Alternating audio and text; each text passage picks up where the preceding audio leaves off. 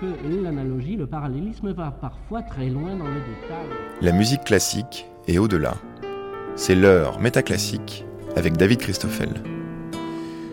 Dans un ouvrage sur la chromatique daté de 1786, Hoffmann rapportait le cas d'un Suisse, magistrat et peintre qui colorait les sons des instruments. Le son du violoncelle qui apparaissait indigo bleu, celui de la clarinette jaune, la trompette rouge clair et le hautbois rose un peu plus d'un siècle plus tard, en 1898, Jean Clavière évoquait la synesthésie avec une hésitation terminologique riche en possibilités. Il reconnaissait que l'audition colorée pouvait s'appeler hyperchromatopsie ou bien phonopsie ou encore pseudo-chromoesthésie. Là où on commençait à impliquer le préfixe pseudo, c'est quand on a commencé à soupçonner que les phénomènes de synesthésie relevaient donc du domaine des hallucinations. Dans un ouvrage entièrement consacré à l'audition colorée en 1890, Ferdinand Suarez de Mendoza parle de pseudo-protesthésie pour désigner les pseudo-sensations secondaires visuelles, mais encore de pseudo-acouesthésie pour les pseudo-sensations secondaires acoustiques et même de pseudo-gousesthésie pour les pseudo-sensations secondaires gustatives. Là où les neurosciences du XXIe siècle ne classent plus tant les synesthésies par sens que par type de relation entre l'expérience et l'inducteur, selon qu'elle est additive, arbitraire, automatique, involontaire ou idiosyncrasique. Pour creuser les effets de ces synesthésies sur la conception de la musique et la création musicale, Métaclassique est cette semaine installé dans les espaces musicaux de la Bibliothèque publique d'information qui nous accueille régulièrement, avec aujourd'hui la musicologue Violaine Anger qui signe aux éditions de la Tour Laissez voir le son, la philosophe Antonia Soulès qui fait paraître aux éditions de la Tour également Les philosophes et le son, et tout d'abord Corinna Gepner qui a consacré une monographie au père Castel, inventeur d'un clavecin oculaire qui sert de point de départ ou de pierre angulaire ou de clé de voûte dans les histoires de synesthésie musicale, le père Castel qui s'est d'abord posé en rival aux théories de Jean-Philippe Rameau.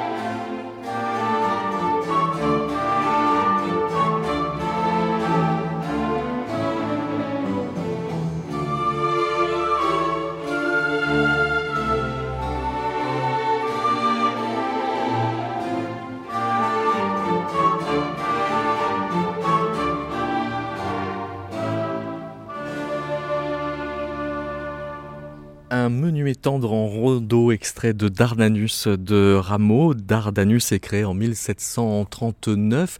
C'est à peu près trois ans plus tôt, euh, Corinna Gepner, qu'on a euh, une sorte de dispute alors entre euh, Rameau et ce père Castel. Oui, alors euh, je risque de vous décevoir, mais je pense que cette dispute n'est pas réellement fondée sur des arguments euh, recevables, je dirais, euh, d'un point de vue musicologique ou même scientifique. je pense qu'elle est plutôt due au mauvais caractère avéré du père Castel et à son, son goût très prononcé pour la polémique. Alors, il a commencé en tout cas par un éloge de Rameau. Dès 22, il rend compte euh, justement des travaux de Rameau euh, et se félicite de euh, lui voir unifier ce qu'il appelle, enfin, établir un lien entre l'art et, et, les sciences de manière à pouvoir rendre compte véritablement de ce que l'art a à montrer ou à faire entendre. ce qu'il reproche effectivement aux artistes, c'est la plupart du temps d'être incapables de rendre compte de ce qu'ils font, c'est-à-dire d'agir par sentiment ou de produire par sentiment, mais en étant dans l'incapacité de dire, de fonder en fait leur pratique sur un substrat scientifique euh, qui permettrait euh, de donner plus de solidité euh, finalement à, ce qu'ils font. Et euh, alors qu'il euh, il reconnaît effectivement à, Rameau d'emblée le très grand mérite d'avoir, par la base fondamentale, trouvé un principe unificateur. Un principe scientifique en musique. Voilà, et, qui permet d'unifier les phénomènes, en fait.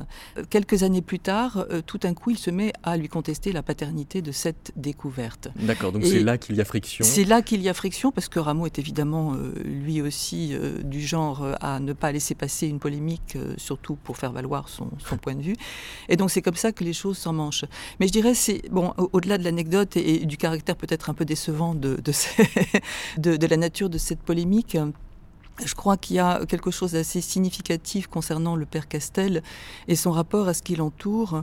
C'est quelqu'un qui, euh, à, une époque particulière où on est donc euh, à, la charnière en fait euh, 17e, 18e siècle, euh, à une époque où la pensée scientifique est encore tributaire de bien des modes de pensée pré-scientifiques, on sent qu'il est le représentant d'une époque qui se cherche et qui, lui, plus particulièrement, euh, fait feu de tout bois va piocher du côté de Descartes, va piocher du côté de Newton, n'est ni pour l'un ni pour l'autre. Alors ça, on, va revenir à comment il se, il se vit par rapport à Newton. D'abord, quand il formule euh, son projet de, de, clavecin oculaire dès le milieu des années 1720, précisément, il se pose plus en philosophe que en, artisan. Euh, vous dites, le public demande à voir ce clavecin pour le croire, et moi, j'ai de tout temps pensé qu'il devait le croire pour, le, voir. Donc c'est plus un projet spéculatif qu'un projet. Euh, c'est complètement ça. Il l'aborde en philosophe. Euh, je dirais que c'est pour lui euh, une construction intellectuelle. Euh, ce qui est très intéressant, c'est que finalement, il se sert d'un objet particulier qu'il va qu'il va constituer pour mettre en œuvre ce rapport entre la science et, les arts, comme si finalement il n'était pas, alors soit il n'en était pas capable, soit il ne le jugeait pas souhaitable, euh, euh, il ne va pas vers l'énoncé d'une théorie ou vers la construction d'une théorie. Cette théorie s'enracine dans un objet bien particulier, bien singulier, qui du reste va évoluer. Hein. Et donc la première apparition dans ces textes, c'est euh, son article de 1725. Alors si c'est absolument incontournable, comme je le disais tout à l'heure, dans l'histoire des synesthésies musicales, c'est parce que ce clavecin oculaire va donc accoler une couleur à chacune des notes de musique. C'est euh, quelque chose qui euh, était présent déjà dans les théories de Newton, qui voulait euh, faire une analogie entre la gamme des couleurs et la gamme des notes de musique. Sauf que Newton avait un problème, c'est que quand on fait la liste des couleurs primaires et secondaires, on en a un peu moins qu'il n'y a habituellement de degrés dans la gamme, à savoir 7. Mais euh, là, euh, c'est là qu'on voit, euh, quand je vous disais, il fait, il fait feu de tout bois, tout en se réclamant des sciences. sa démarche est tout sauf scientifique. Et il essaye de faire coller finalement les phénomènes à ce qu'il veut démontrer. Euh, c'est à la fois sa force et sa faiblesse. Et, par conséquent, il va s'arranger pour trouver autant de, de, couleurs que de sons, euh, en prenant pour base la gamme diatonique. Après, il va constituer une gamme euh, colorée sur la base de la gamme chromatique. Mais donc finalement, c'est pas si compliqué pour lui. par contre, ce qui va être plus, plus difficile, c'est de déterminer justement l'ordre des couleurs. Ah oui. Alors ça, il va pas s'y prendre comme Newton, parce que Newton, le do, ré, mi, fa, sol, la, si devient violet, indigo, bleu, vert, jaune, pourpre. Euh, dans le cas de Castel, c'est pas du tout ces couleurs-là. Il, il commence par là. Il commence par là. Il commence par reprendre cet ordre-là, et ensuite, euh, euh, en se disant, ben non, ben le, violet, ça peut pas coller. C'est pas une couleur primaire, donc il va falloir qu'on procède autrement. Et finalement, ce qu'il va faire, ce qui est, ce qui est très intéressant, c'est le bleu qui va, qui va être la, la, la, le déclencheur, première, le déclencheur de, la, première, la première note. Et on comprend bien pourquoi il choisit le bleu euh, Le bleu, c'est euh, le ciel. D'accord. Alors on va avoir euh, l'occasion tout à l'heure de détailler comment est-ce qu'il bidouille entre couleurs et, notes. et puis en plus, il ne sera pas le seul. Et avec Antonia Soulez, on verra aussi qu'il y a des Russes qui euh, mélangent toutes les couleurs dans l'autre sens. D'abord, parler avec Violaine Anger, bonjour, bonjour. du principe même de coller des couleurs aux notes. il se trouve que parmi les, les les attaquants que le père Castel va, s'attirer au XVIIIe siècle, il y a Jean-Jacques Rousseau, pour qui ce rapport à la musique est littéralement illuminé. Absolument, oui, oui. Et il y a même euh, une attaque très précise, c'est dans l'essai sur l'origine des langues, le chapitre 16, dont le titre est Fausse analogie entre les couleurs et les sons. Donc vous voyez, donc, là, il y a une dénonciation. on, est, on est dans le sujet. J'appelle ça une déclaration de guerre. Hein. J'ai vu ce fameux clavecin sur lequel on prétendait faire de la musique avec, de, avec des couleurs. C'était bien mal connaître les opérations de la nature. La nature, hein, elle est hmm. là. Et donc ne pas voir, et c'est ça qui est l'intérêt, que l'effet des couleurs et dans leur permanence et celui des sons dans leur succession. C'est-à-dire que Rousseau porte le fer en quelque sorte dans la conception, enfin l'opposition entre les arts du temps et les arts de l'espace, qui va être la grande opposition du 19e siècle en quelque sorte, enfin sur laquelle on va revenir au 20e, mais justement qui est fondatrice. Et pourquoi est-ce que donc il parle d'effets Hein. C'est pas la question de la théorie, etc., euh, d'une fondation scientifique. Il dit l'effet, c'est-à-dire quelque chose qui, enfin, il refuse quelque part tout ancrage dans une représentation du monde hmm. euh, pour essayer de voir euh, en quoi ça me touche. Et donc, euh, pour mettre la subjectivité au cœur des choses. Et donc, pourquoi pour lui c'est important de faire une différence entre l'espace et le temps? C'est parce que justement à l'intérieur de cette différence se situe tout l'espace de l'imagination, c'est-à-dire de la subjectivité. Donc, c'est une construction de la subjectivité contre quelque part ce qu'il appellerait scientisme, si le mot n'est pas n'est pas de, Rousseau, mais contre, en tout cas, euh, justement, euh, que ce soit Rameau ou Castel, il les met dans le même panier, à savoir ce rapport euh, indu au monde indu au monde. On va essayer de, rembobiner un peu la question avec vous, Violaine Anger, dans Voir le son. Vous écrivez L'invention de la note en tant que ah. pâté noir a aidé à cette conceptualisation du temps. Elle permet en effet de construire le temps comme une propriété ajoutée à la substance sonore. Oui, je voudrais insister euh, sur quelque chose qu'on oublie généralement quand on parle de partition, parce que quand on voit des partitions musicales, donc l'écriture de la musique, hein, que, qui a été inventée quand même depuis maintenant plusieurs siècles, quand on voit une partition musicale, on a l'impression de signes, je dirais, euh, transparents. Enfin, une note renvoie un son. Hein. Et donc, on oublie de ce fait la dimension d'image qu'a la partition. Euh, c'est quelque chose qu'on voit avant d'être euh, des signes. Et cette dimension d'image, donc cette dimension, je dirais plus, pour être plus précise, iconique, à savoir qu'il y a un lien interne entre ce dont, entre l'image, enfin entre la figure, entre ce qu'on voit et ce dont c'est l'image. Hein. Cette dimension, elle se voit, je crois, très clairement, d'abord à la dimension de hauteur. Euh, il y a quelque chose qui est de la hauteur qui est figurée. Or, cette hauteur, c'est une appréhension métaphorique du son. Et à la dimension de la note, parce que la note, bah, c'est quoi? C'est une tache noire. Si on supprime... Euh, c'est une image. C'est une image. Si on supprime les, les lignes qu'il y a derrière, si on supprime les petites queues de notes qui lui donnent le, son, qu'est-ce qu'on a? On a un pâté, on a un pâté noir. Et au départ, c'était ça, c'était la plume qui faisait un petit trait, si vous voulez. Donc la question devient, à quoi renvoie ce pâté noir? Hein? Et là, ça devient justement très intéressant. On va euh, amplifier euh, la question et puis la, chromatiser après avoir écouté une page du Contrapunto Primo euh, de Vincenzo Galilei.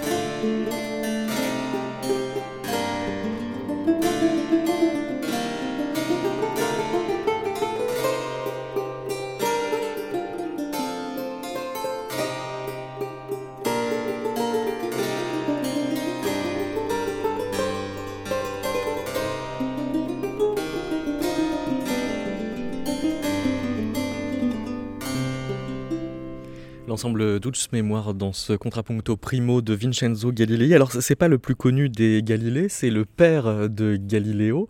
Euh, est-ce qu'on peut dire que c'est lui qui fait euh, rentrer la, musique dans l'ère du noir et blanc? Au sens où il va euh, mettre des blanches en plus des noirs? Ah, je, je, ne sais pas. non, enfin, historiquement, les blanches, les, les brèves sont très très anciennes. Hein, donc, oui, mais en termes d'histoire de la notation, euh, bah, c'est des questions d'écriture et donc aussi de bah, voilà par rapport à la brève on a la, la semi brève qui est euh, enfin c'est une question d'organisation de signes. En revanche euh, que la musique devienne noire et blanche c'est vrai c'est autour de cette époque-là, parce hmm. qu'on a essayé le rouge hein, pour noter le binaire, etc. On, a, on a essayé des, autour du 11e, 12e siècle, on a essayé des, lignes de couleurs pour noter le fa, le do, etc. Donc on a essayé la couleur dans la partition. Ce qui est vraiment notable avec euh, euh, Galilée, c'est euh, l'arrivée de la question du, son dans les sciences expérimentales. Et à partir de là, le son qui est, qui, est, qui est, appréhendé dans sa nature physique. Oui, ça c'est certainement... donc vous voyez, en tout cas, ce qu'on peut dire, c'est que le contrepoint qu'on vient d'écouter, il n'existe que parce qu'il a pu être écrit. Pour être penser, il fallait l'écrire. Hein, euh, euh, même ensuite, si on peut l'apprendre par cœur, euh, l'improviser éventuellement. Mais... Donc la, génération Galilée, elle est très intéressante, je crois. Elle est un petit peu comparable avec la génération Huygens, père et fils, vous voyez, un petit peu plus tard. Le père est musicien, le fils est scientifique. Et en fait, c'est le moment, un moment de bascule entre euh, la musique, euh, la musica médiévale, où les musiciens étaient les grands savants qui, qui savaient par le son, euh, qui avaient accès aux, proportions du monde, etc., à un moment de science expérimentale, physique, où justement les nombres n'ont pas du tout le même, la, même utilité, le, même renvoi hein, à des concepts.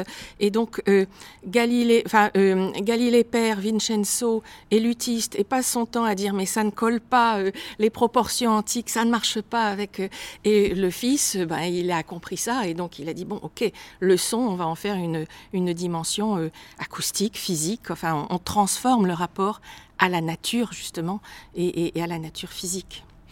Bonjour Antonia Soulez. Bonjour. Euh, ce mot chromatique qui sert donc euh, à pouvoir euh, parler à la fois des couleurs et, des sons quand on parle de, gamme chromatique. quand on fait l'histoire du mot chromatique, ça, se met dans quel ordre?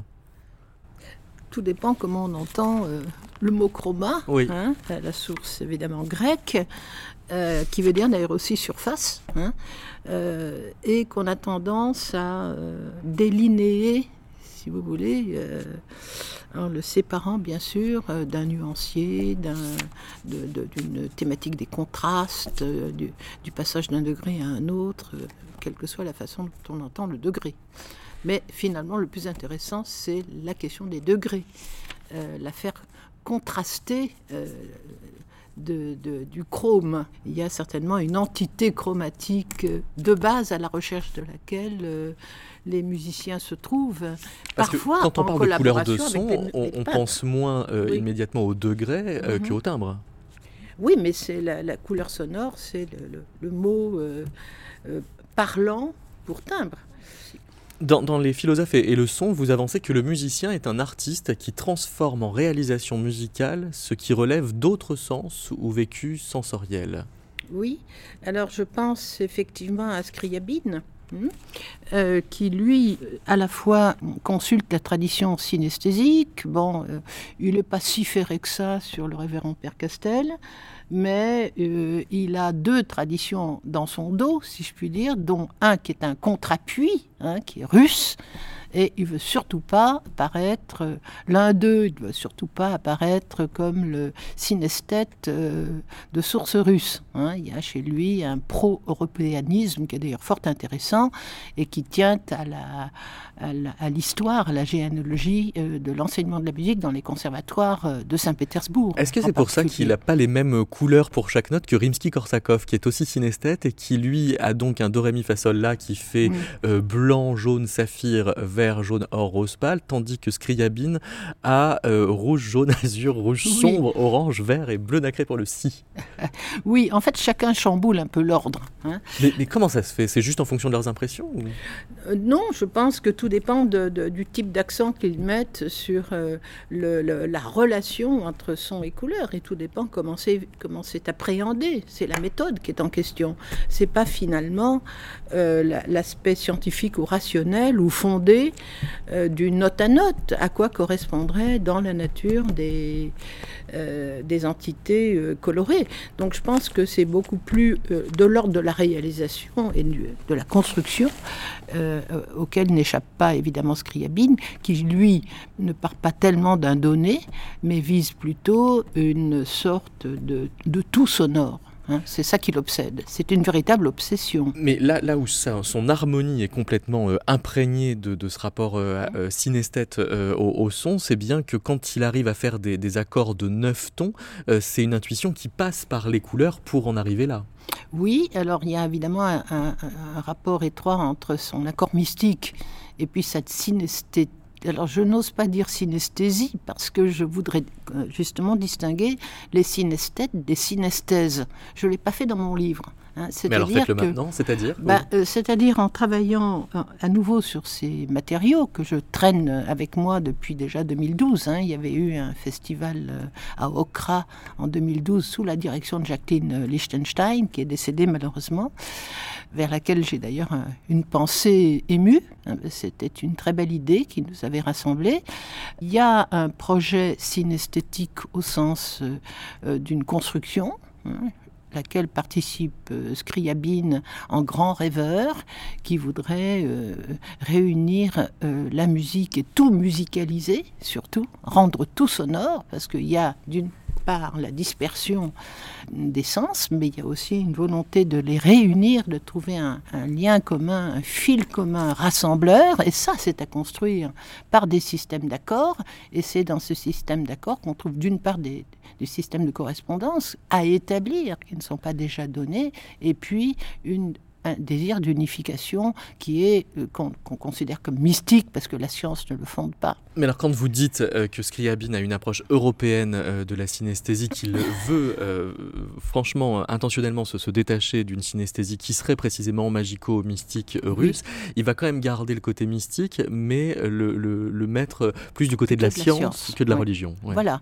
Alors effectivement, il se tourne mais il s'y prend comment pour ça? Pardon Il s'y prend comment bah, pour Il y a deux, il y a deux façons, il y a deux attitudes qui d'ailleurs se renforcent. D'une part, il regarde vers l'Europe, l'Europe occidentale, donc il s'intéresse au cercle théosophique.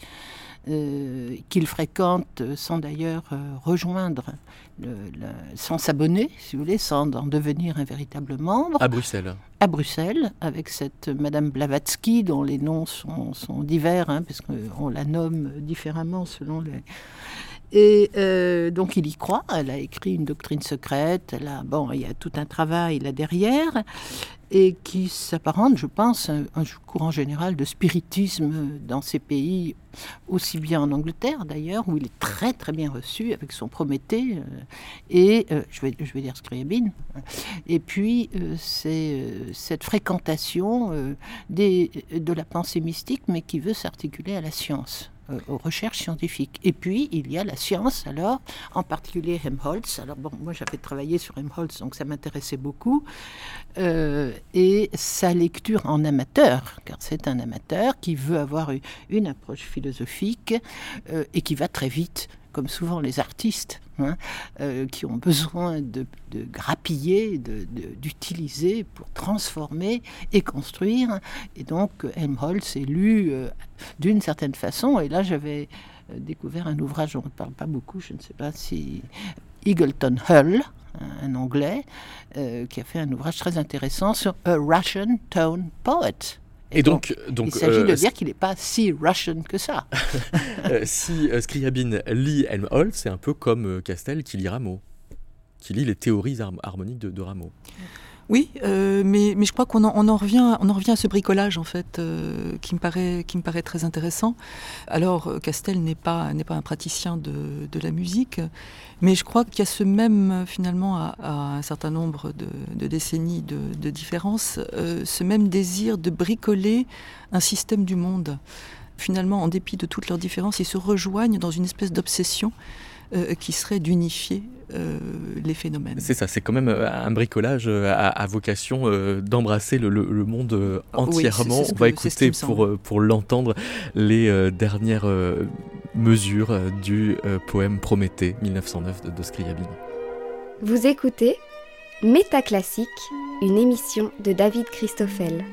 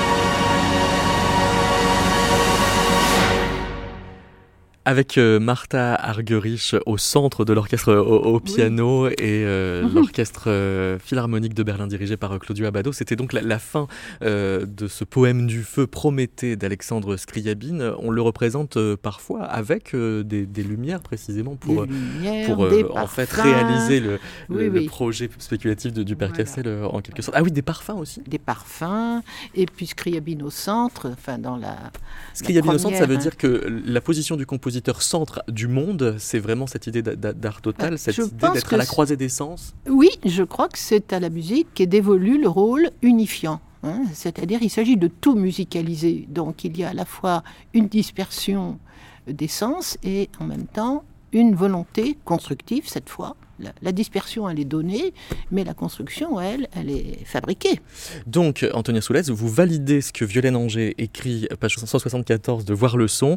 La synesthésie affirme l'unité dans le réel de tout ce que nos sens constituent comme hétérogène. Oui, c'est ça. Donc, on a une hétérogénéité au départ, qui est donnée dans la nature, mais il, il importe que le musicien construise un système. Et ça, c'est l'œuvre quasi scientifique, hein, je ne dis pas scientifique, du musicien. Voilà. Et ça, c'est son rôle unificateur, euh, fabricant, hein, son, homo, son rôle d'homo faber. Si Alors, pour en arriver là, euh, Violaine Anger, faut-il constituer le son un peu comme euh, un absolu, une, une pure matière? Peut-être. Euh, moi, je, je, suis très sensible à tout ce qui a été dit là, à l'instant. On a les, tout. Hein. Le mot tout, totalité, revient sans arrêt. Et, et quelque part, une totalité, donc anhistorique, c'est quand même ça aussi. Enfin, ce sont des gens qui oublient complètement euh, la situation dans le temps, dans l'époque, enfin, que sais-je, et, et, et, qui rêvent.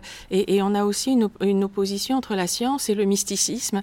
Mais du coup, euh, je dirais, euh, je ne serais moins. Enfin, un scientifique ici sortirait peut-être moins sûr de ses fondements, parce que c'est la recherche de fondements, en fait, aussi, ce qui est, ce qui est, ce qui est dit là. Donc, euh, c'était quoi votre question?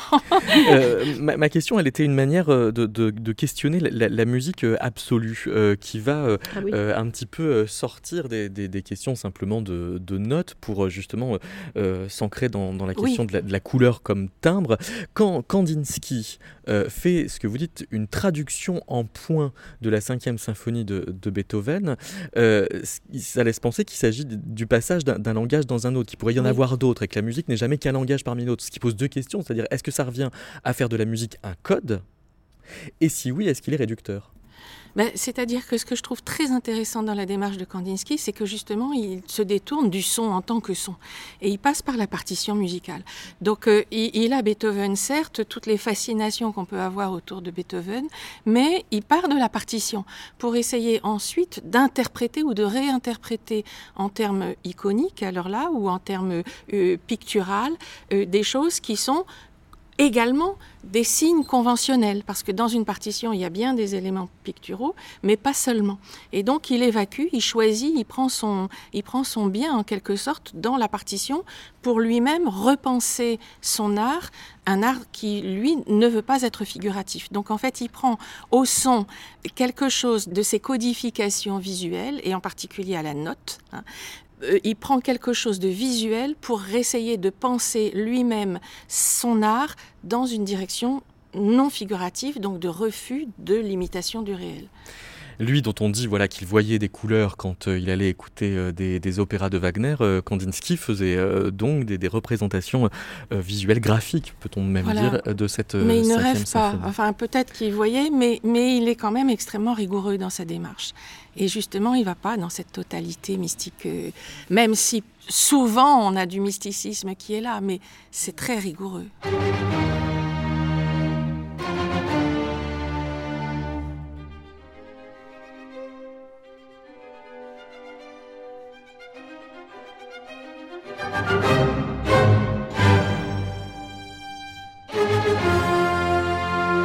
Sauf que Violaine Anger a remplacé les notes par des couleurs comme dans tout jeu de codage, il y a quand même un risque de perte d'information. Par exemple, euh, on ne sait pas comment ponctuer, où sont les phrases. Vous dites que le rébut empêche tout processus métaphorique.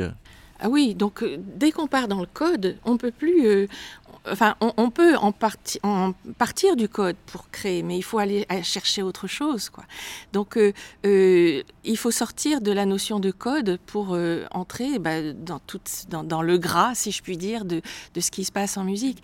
Et, donc, c'est intéressant parce que vous parliez de, vous avez commencé l'émission sur Hoffman.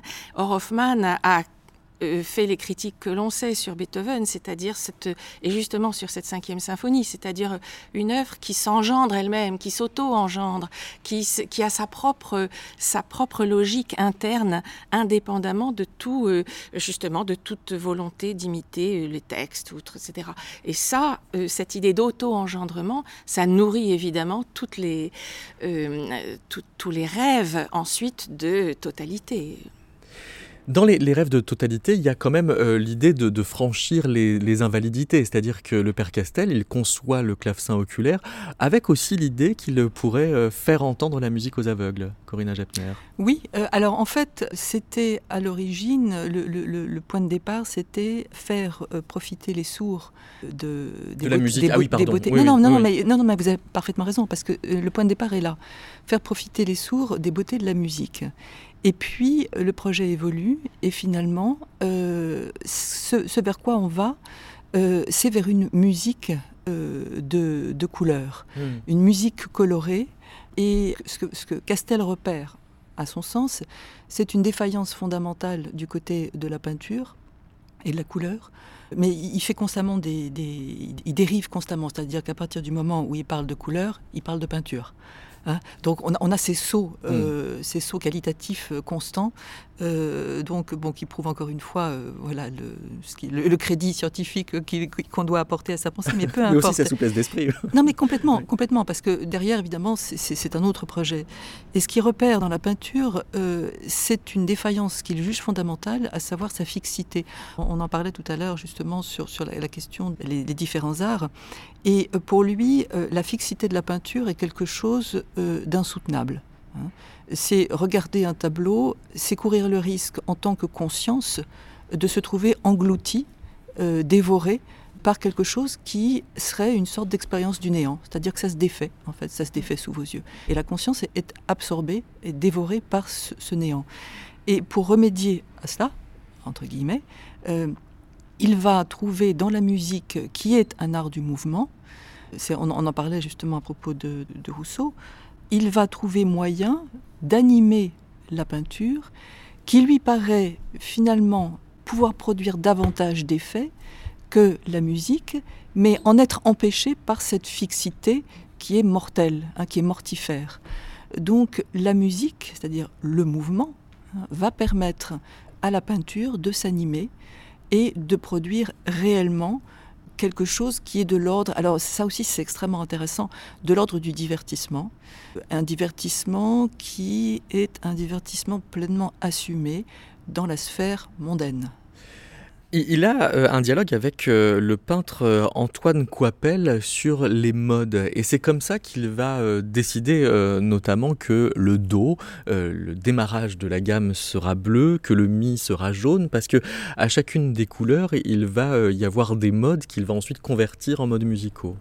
Oui, alors là, je, je, pense qu'il faut bien séparer les choses au sens où Coipel est dans une problématique qui est spécifique à la fois à sa personne de peintre et à sa fonction de peintre. Il, est euh, dans des débats esthétiques euh, qui accordent euh, de longue date hein, la prééminence au dessin sur la couleur et plus précisément sur le coloris. Hein. le coloris étant l'art d'agencer les couleurs quand on, peint. Alors il y a, il y a, tout, un, il y a tout un débat, il y a autour de, de Roger de Pile notamment euh, des débats à, l'Académie euh, sur, euh, enfin, entre les partisans de la couleur et les partisans du dessin. et il y a là quelque chose de fondamentalement dangereux, c'est-à-dire que la couleur, c'est ce qui n'a pas de forme. c'est ce qui n'est pas sous-tendu par une représentation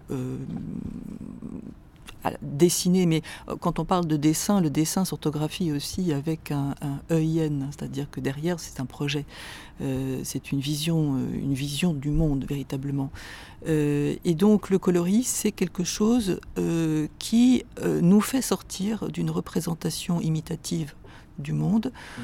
pour produire des effets qu'on n'arrive pas véritablement à définir. Et euh, justement, Castel, euh, lui, euh, veut, alors par le biais des modes, en se servant des modes, les modes, ça, remonte à, Poussin, hein, qui, au peintre Poussin, qui, qui utilisait ces, qui a parlé de ces modes dans, dans, une lettre à un de ses mécènes. et la chose est reprise par, par Coipel.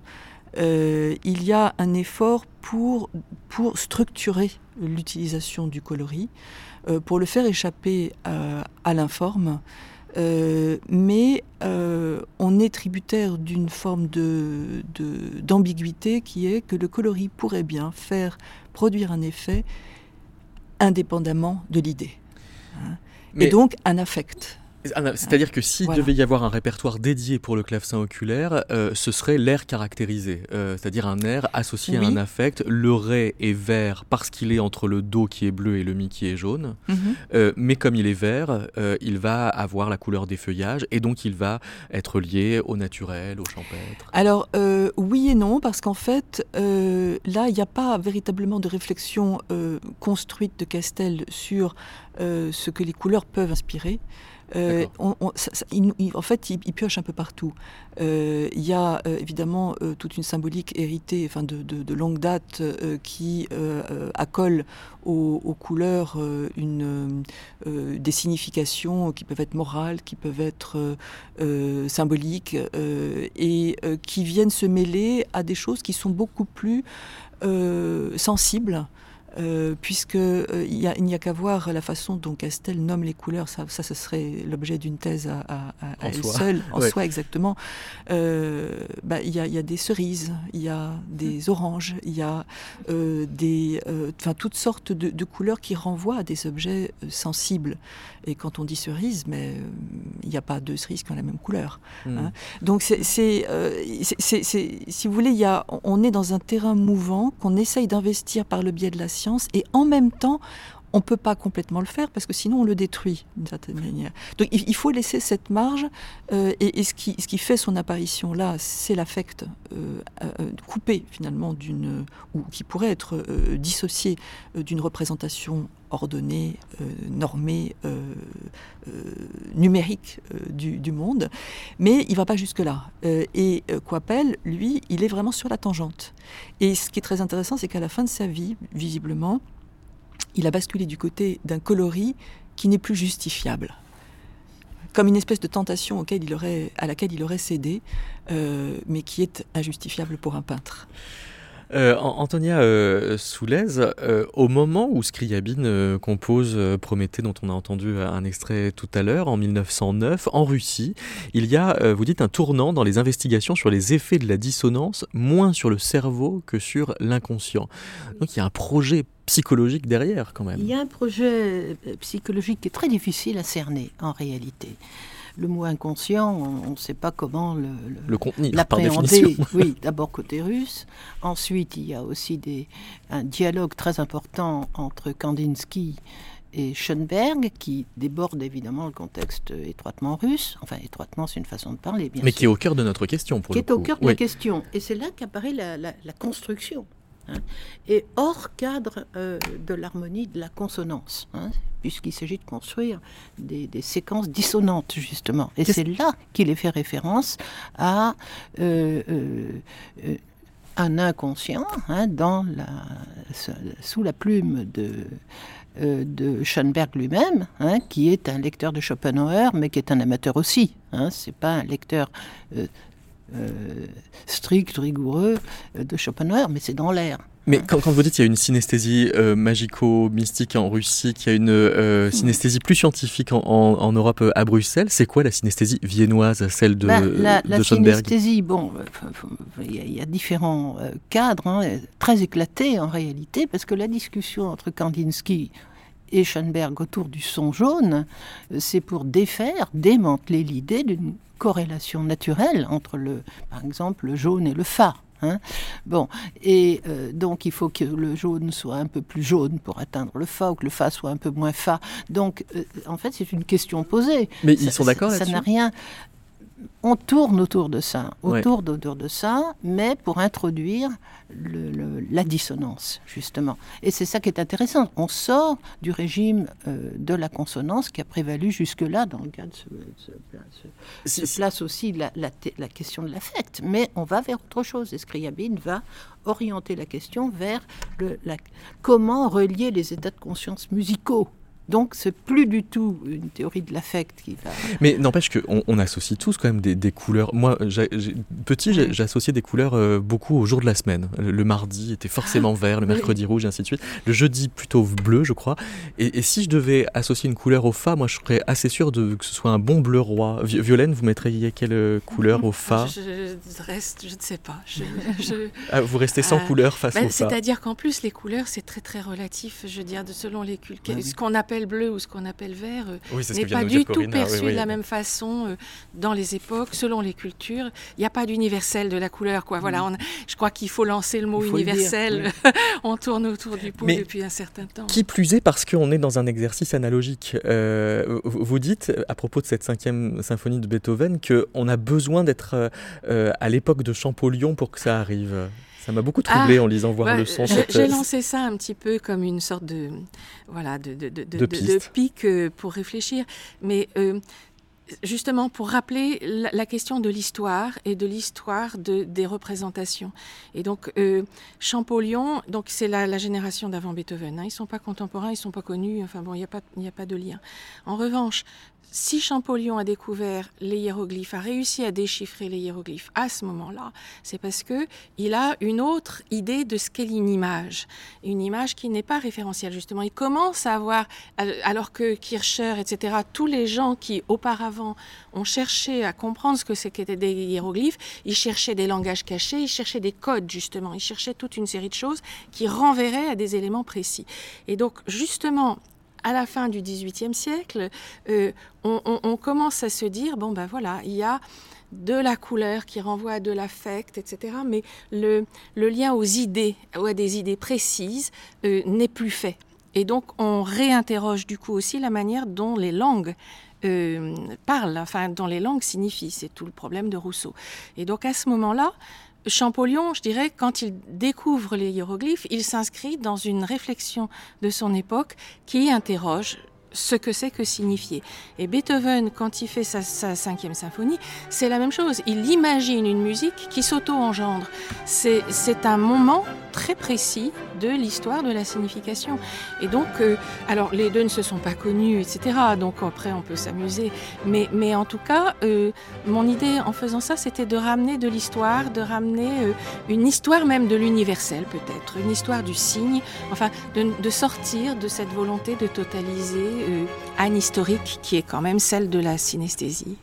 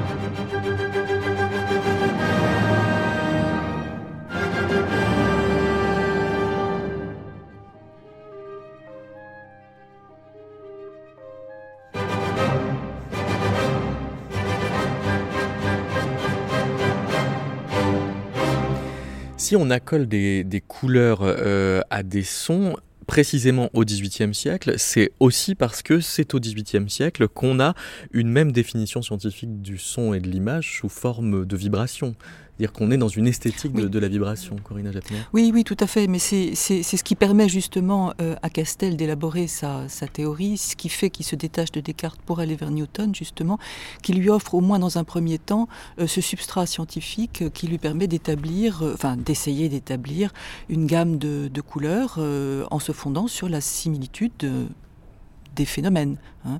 Donc c'est bien, c'est bien cette, cette nature vibratoire euh, qui est euh, au fondement de sa, de sa pensée et qui va très loin parce que pour lui, euh, le, phénomène vibratoire est l'inscription même du mouvement dans, euh, dans la nature, à la fois physique et métaphysique. Euh, donc c'est extrêmement intéressant, c'est-à-dire qu'à partir de, cette, euh, de, cette, de ce constat, il va développer toute une pensée du mouvement et de la circulation qui permet de construire un univers animé et l'artisan principal justement du mouvement, c'est l'homme, et euh, c'est le divin, Dieu, qui a confié à l'homme la tâche d'entretenir le mouvement. Sur la question de la vibration, je me permets de rebondir parce qu'on parlait de Galilée tout à l'heure. Et justement, c'est Galilée qui est l'un de ceux qui a euh, le premier euh, monte, enfin, ce qui s'est intéressé à la nature vibratoire du son et uniquement vibratoire, donc en laissant tomber les longueurs de cordes et toute ces, cette autre appréhension. Ce qui met à égalité de valeur la note de musique et le bruit alors ce qui met du coup le bruit à l'intérieur, enfin le bruit et le son ne sont plus qu'une seule, une seule et même chose. Mais ça, ça se passe vraiment justement euh, historiquement à, cette, euh, à ce passage euh, Galilée père, Galilée fils. Et donc on est dans une science qui se développe autour d'autres fondements. Et donc c'est ensuite dans ce fondement-là, que, dans ce substrat-là, que se développe Castel comme Scriabine. Et dans cette euh, esthétique de la vibration, vous écrivez euh, Corinna Gepner, et je le cite pour que vous le commentiez, Antonia Soulen.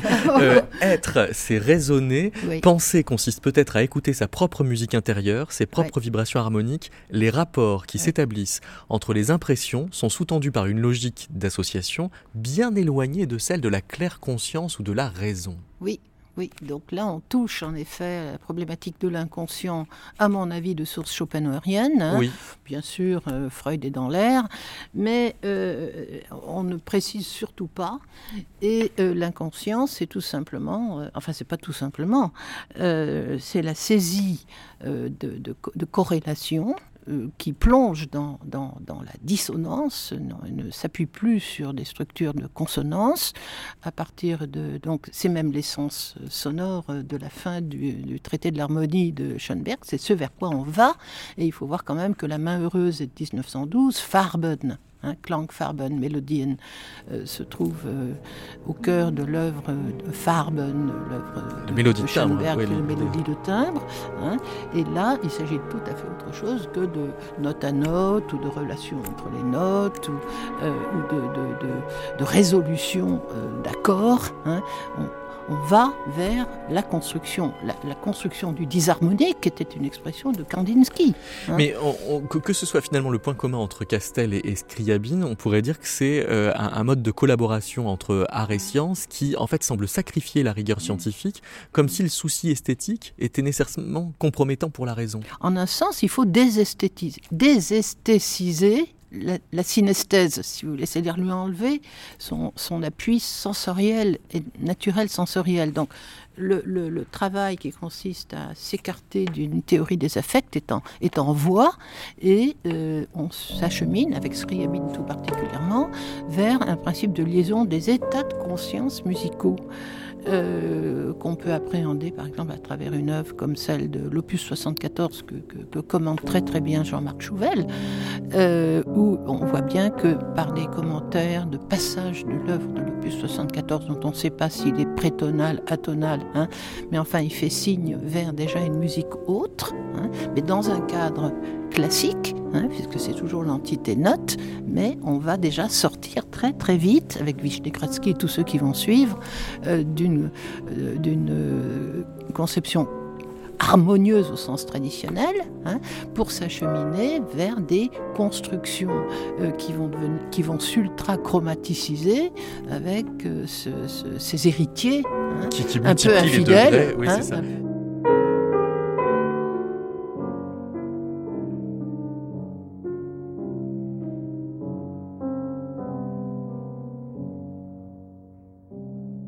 Et euh, donc, je, voulais insister sur la narrativité des sons euh, chez Scriabine, en relation étroite avec les états de conscience qu'il s'agit d'unifier chez Scriabine. Et c'est pas de la psychologie. C'est-à-dire C'est pas de la psychologie, euh, c'est pas pour essayer de comprendre psychologiquement ce qui se passe dans l'âme, par exemple, mais c'est pour associer euh, les, les, manières de ressentir ce que racontent les sons quand ils sont en accord les uns avec les autres dans des, relations de vibration. Donc il s'agit de composer la vibration, comme le, dira Chelsea, après euh, Scriabine, auquel d'ailleurs il rend hommage en disant que Scriabine l'a mis sur la voie de la composition de la vibration. Donc la vibration rentre dans un champ constructif euh, qui, suppose qu'on s'éloigne euh, des, faits sensoriels immédiats donné naturellement euh, et que l'on compose. Le, dorénavant, le musicien compose la vibration, il l'écrit même, il la fabrique. Hein. Et ça, c'est le XXe siècle. Hein.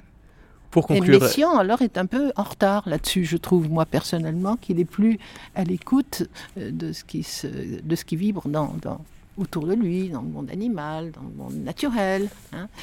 Je crois qu'il y a une tendance plus, plus naturalisante, euh, plus mystique aussi, et plus, chrétienne aussi. Oui, il y a presque un retour en arrière, même si c'est très beau. Hein, avec euh, une harmonie euh, qui, finalement se répète. Hein, il y a des, accords dans des structures harmoniques qui, qui, sont plutôt répétitives, en particulier dans les petites esquisses d'oiseaux.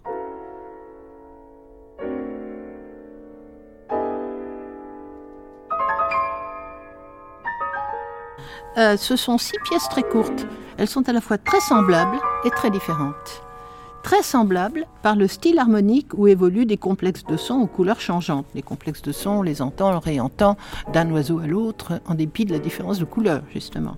Ce sont les bleus, les rouges, les orangés, les violets, des accords à renversement transposés qui dominent les accords à résonance contractée et les accords du total chromatique y ajoutent leur couleur plus violente et plus subtile. Par contre, chaque oiseau ayant son esthétique propre, les mouvements mélodiques et rythmiques diffèrent d'une pièce à l'autre. Les trois pièces consacrées au rouge-gorge contiennent des arpèges perlés, descendants, presque des glissando, suivis de notes lentes et de dessins plus raffinés.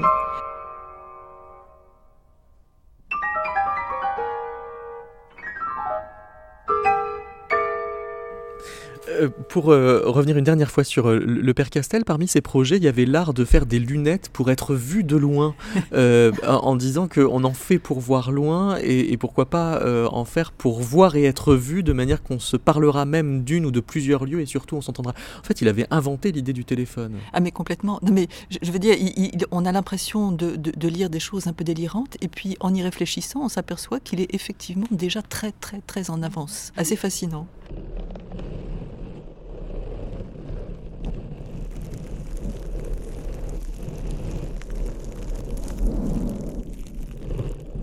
Vous dites fascinant, euh, effectivement, il y, a, cette histoire de, fascination qui pèse encore sur les questions de, synesthésie aujourd'hui, même dans des occurrences qui pourraient sembler euh. On explique par exemple l'efficacité de l'ASMR, cette mode YouTube, par euh, la synesthésie. Pourquoi est-ce que ça fascine Violaine Anger je crois que tout, tout, lien à la totalité fascine. Je crois que c'est tout simple. On rêve d'une totalité qui nous, qui nous ferait sortir de, bah, de la difficulté du monde, tout simplement. du chaos. Et, donc ce serait un grand bonheur, mais un bonheur qui serait plus humain, tout simplement, je crois. Mais justement, là, on est dans des œuvres.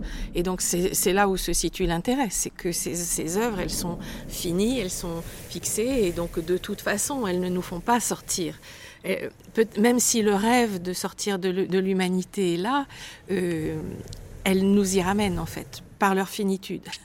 Il me semble qu'aujourd'hui, euh, ce qu'on pourrait le formuler dans, des termes peut-être autres, qui serait une sorte d'élargissement du champ de conscience, euh, finalement, au travers de ces, de ces objets-là. C'est une terminologie qui, est là actuelle, mais, je crois qu'il y a derrière aussi ce, désir-là, finalement, par le, fait euh, de supprimer les cloisons étanches, d'arriver à quelque chose qui vous donne un accès euh, à quelque chose qui serait l'être, euh, je ne sais pas. Enfin, euh, voilà. Et en fait, on, en vient toujours à une forme de métaphysique qui peut se formuler très différemment selon selon les époques, qui ne renvoie pas forcément à une transcendance divine du reste.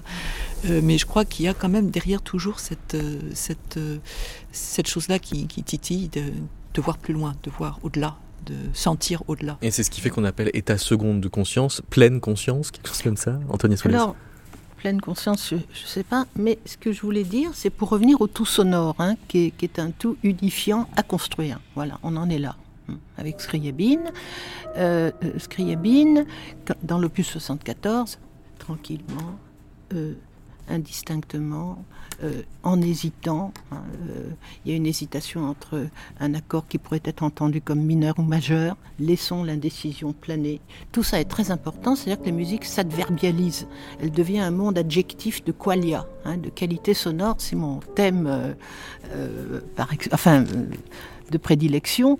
Et dans cette euh, construction, il ne s'agit pas d'aboutir à un tout sonore sous la forme, par exemple, d'un appel à l'ineffabilité, euh, l'unité du côté de l'ineffable. Pas du tout. En ce sens, c'est pas métaphysique, si on veut, hein, ou pas, comme ça en tout cas, mais on est amené à, à euh, participer à ce tout sonore, mais aussi en participant à se dissoudre comme sujet. Hein. Donc il y a aussi, avec une désesthétisation, désensorialisation de la synesthèse, euh, un processus de, d'effacement de, je du sujet. Et d'ailleurs, Scriabine, qu'on dit solipsiste, hein, même Marina Scriabine le qualifie de solipsiste auditif, eh bien, il faudrait ajouter que pour Scriabine, il s'agit de la communauté des esprits, il ne s'agit pas de son petit moi. Hein. Donc il y a aussi à côté euh, une tentative de dissolvons-nous, dit-il, mais dissolvons-nous, ça veut pas dire pour se taire, ça veut dire pour se dissoudre dans le tout sonore et donc laisser au son toute, la place, toute la place. Bien, et eh bien je crois qu'on peut tenir pour conclusion de cette émission que colorer en musique, c'est bricoler avec la totalité du monde. Voilà. Quelque chose comme ça. merci Violaine Anger, merci Corinne Jaffner, merci Antonia Solès et merci à la Bibliothèque publique d'information d'avoir accueilli l'enregistrement de ce numéro de Métaclassique.